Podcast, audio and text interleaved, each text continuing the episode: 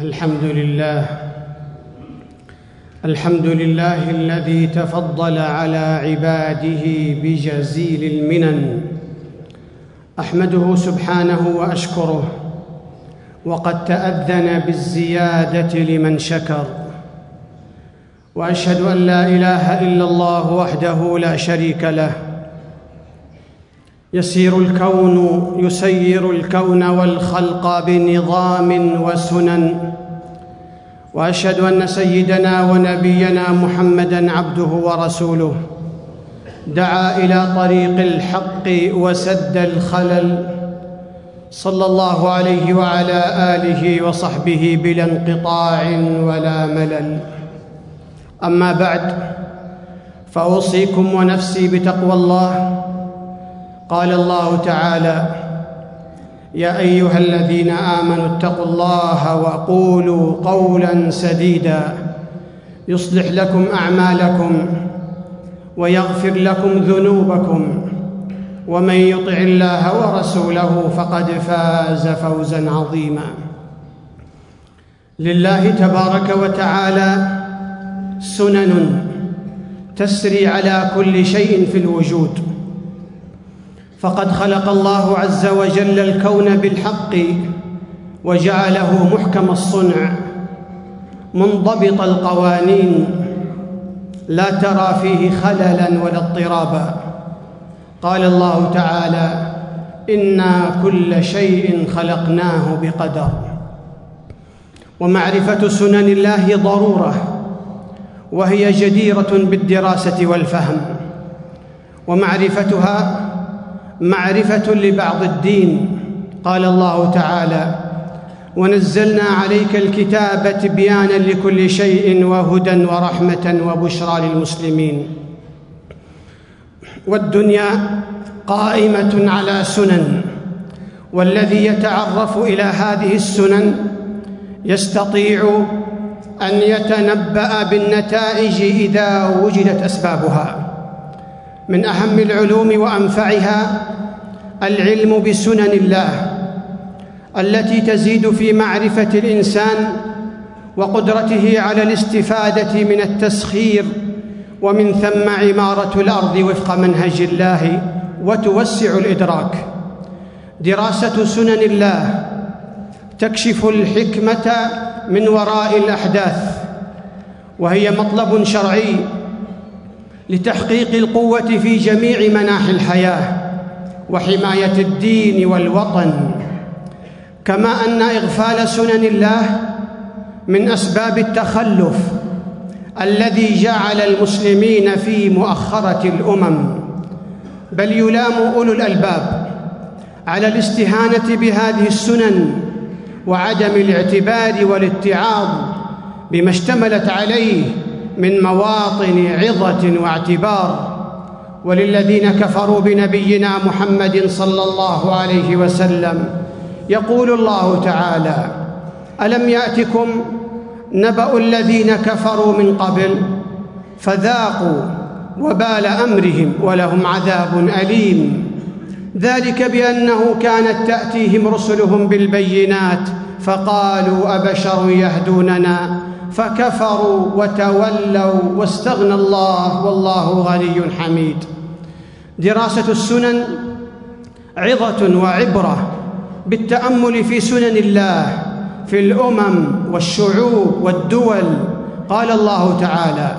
ولقد اهلكنا القرون من قبلكم لما ظلموا وجاءتهم رسلهم بالبينات وما كانوا ليؤمنوا كذلك نجزي القوم المجرمين ثم جعلناكم خلائف في الارض من بعدهم لننظر كيف تعملون القران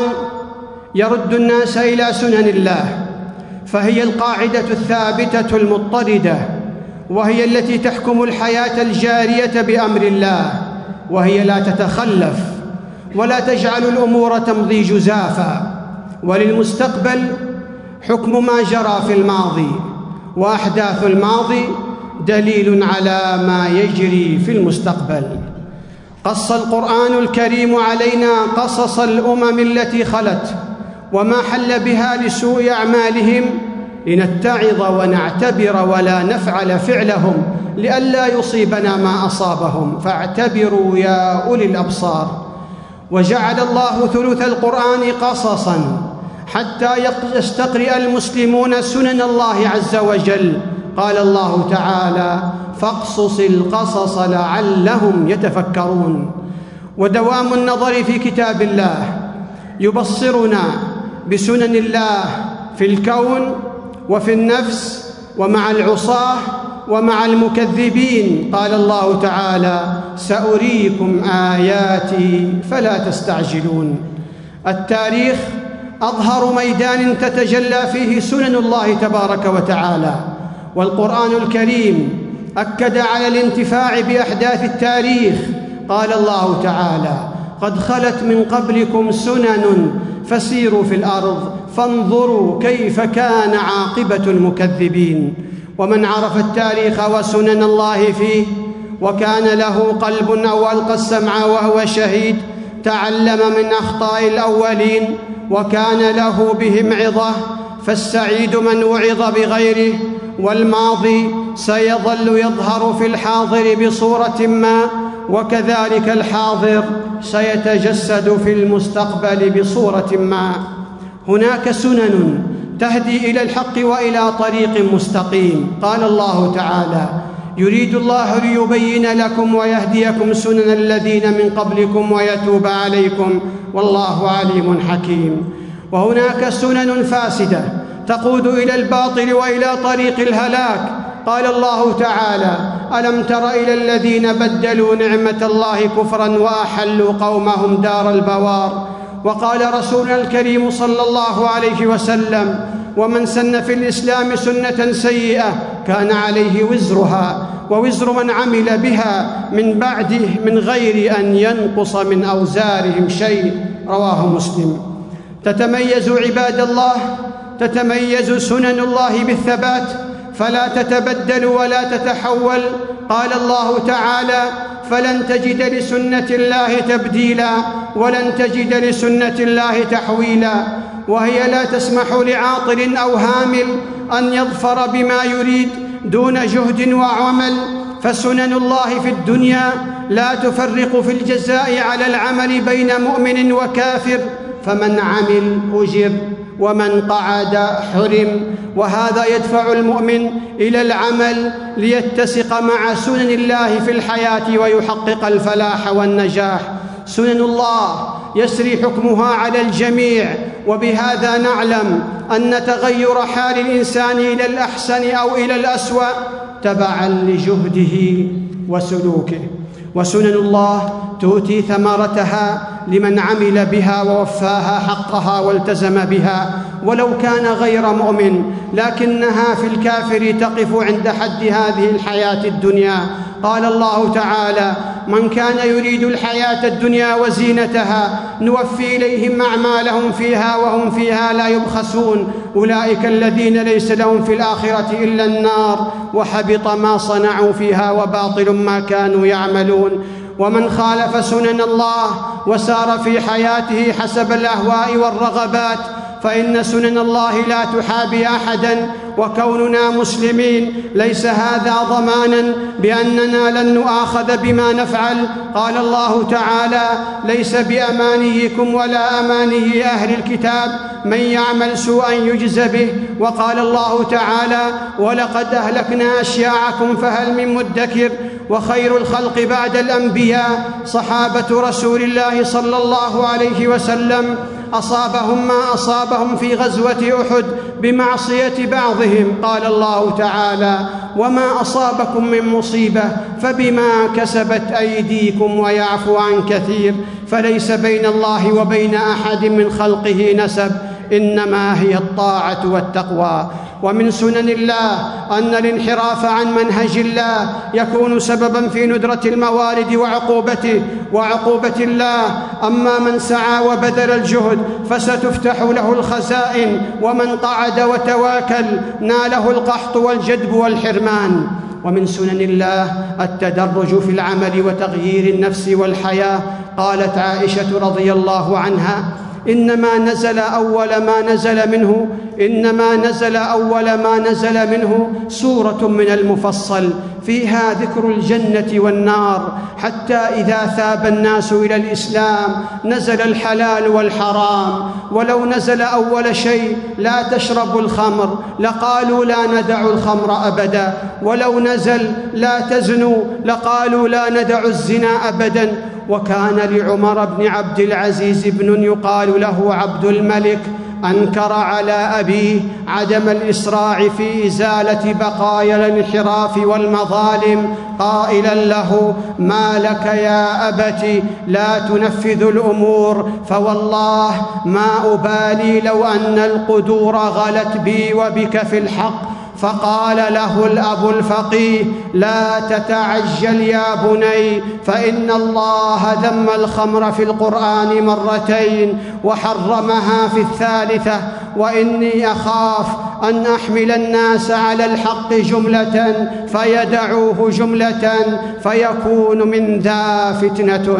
ومن سنن الله وجود طائفه مؤمنه قائمه بدين الله الى قيام الساعه لم تتلوث بانحراف وان ضعف ميزانها في نظر الناس فهي ثقيله في الميزان في الاخره ومن سنن الله الابتلاء قال الله تعالى احسب الناس ان يتركوا ان يقولوا امنا وهم لا يفتنون ولقد فتنا الذين من قبلهم فليعلمن الله الذين صدقوا وليعلمن الكاذبين ولا يمكن للمؤمن حتى يبتلى وفي الابتلاء تمحيص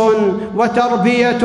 ونقاء وارتقاء والتمكين في الارض لا يعطى لاناس لانهم من ذريه قوم مؤمنين بل لانهم هم انفسهم مؤمنون قال الله تعالى لابراهيم عليه السلام اني جاعلك للناس اماما فرغب ان يكون هذا العهد في ذريته قال ومن ذريتي فقال الله سبحانه لنبيه قال لا ينال عهد الظالمون قال لا ينال عهد الظالمين وبهذا نعلم انه لا يمكن للمسلمين في الارض الا وهم مستقيمون على طريقته ومن سنن الله التدافع بين الحق والباطل قال الله تعالى ولولا دفع الله الناس بعضهم ببعض لفسدت الارض يدفع الله باهل الحق اهل الباطل ومن السنن ان للباطل جوله وللحق جولات ولا يسلط الله اعداءه على اوليائه ولن يجعل الله للكافرين على المؤمنين سبيلا والغلبه للحق وان طال الزمان قال الله تعالى كذلك يضرب الله الحق والباطل فاما الزبد فيذهب جفاء واما ما ينفع الناس فيمكث في الارض كذلك يضرب يضرب الله الامثال ومن السنن ان الله يفتح ابواب كل شيء على الكفار كلما اوغلوا في الكفر استدراجا لهم لكي يزدادوا اثما وليحملوا اوزارهم كامله يوم القيامه ولا يحسبن الذين كفروا انما نملي لهم خير لانفسهم انما نملي لهم ليزدادوا اثما ولهم عذاب مهين بارك الله لي ولكم في القرآن العظيم ونفعني وإياكم بما فيه من الآيات والذكر الحكيم أقول قولي هذا وأستغفر الله العظيم لي ولكم ولسائر المسلمين من كل ذنب فاستغفروه إنه هو الغفور الرحيم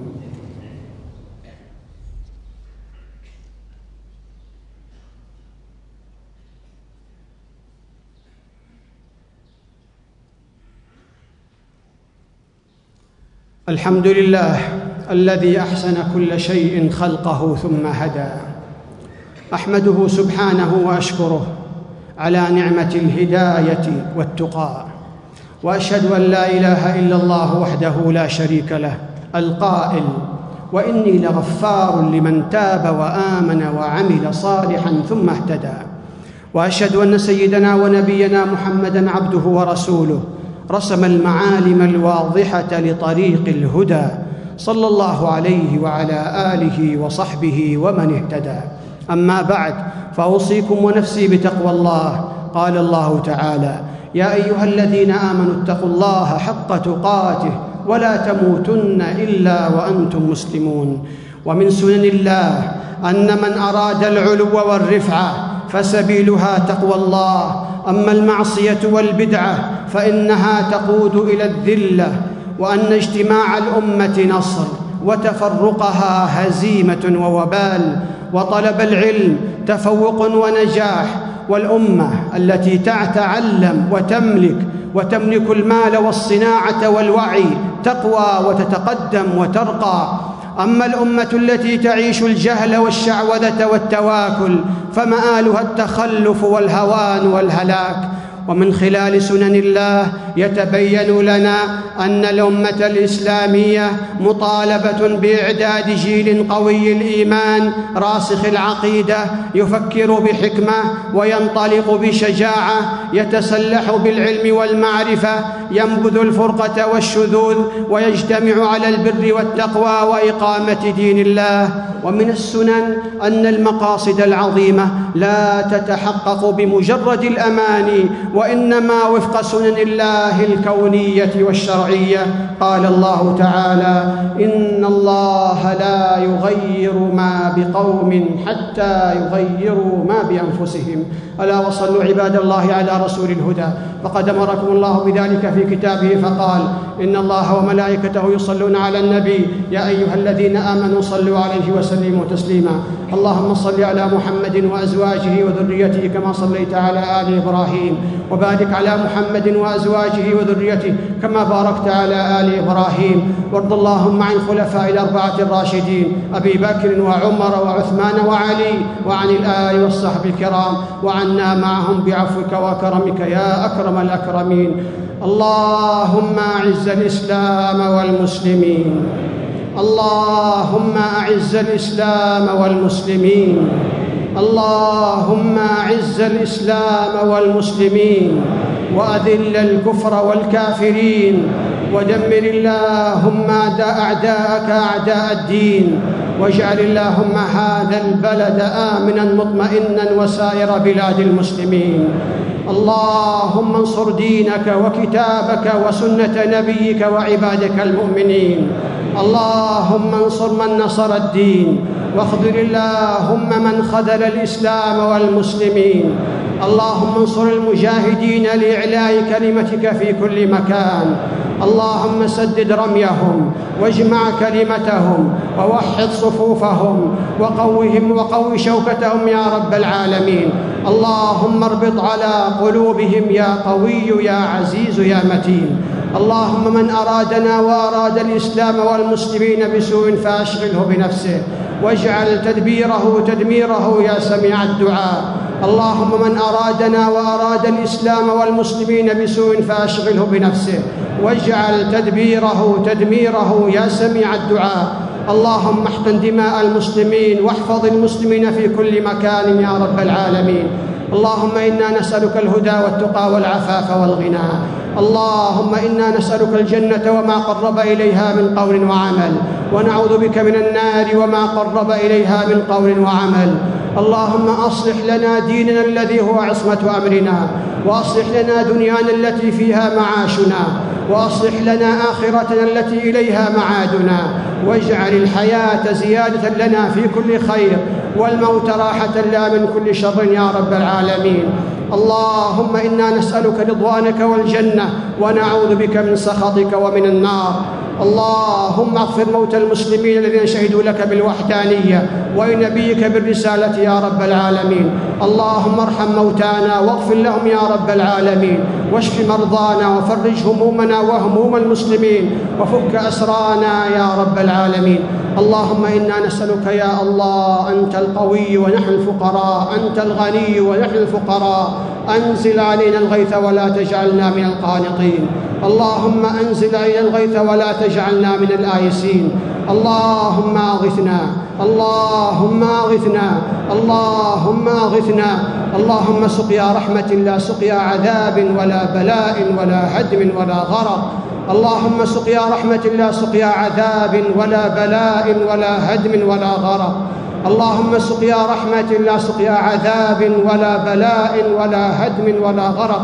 اللهم وفقنا لكل خير يا رب العالمين ربنا آتنا في الدنيا حسنة وفي الآخرة حسنة وقنا عذاب النار اللهم وفق إمامنا لما تحب وترضى وخذ بناصيته للبر والتقوى اللهم وفق جميع ولاة أمور المسلمين للعمل بكتابك وتحكيم شرعك يا رب العالمين ربنا ظلمنا أنفسنا وإن لم تغفر لنا وترحمنا لنكونن من الخاسرين ربنا اغفر لنا ولإخواننا الذين سبقونا بالإيمان ولا تجعل في قلوبنا غلا للذين آمنوا ربنا إنك رؤوف رحيم إن الله يأمر بالعدل والإحسان وإيتاء ذي القربى وينهى عن الفحشاء والمنكر والبغي يعظكم لعلكم تذكرون فاذكروا الله يذكركم واشكروه على نعمه يزدكم ولذكر الله أكبر والله يعلم يعلم ما تصنعون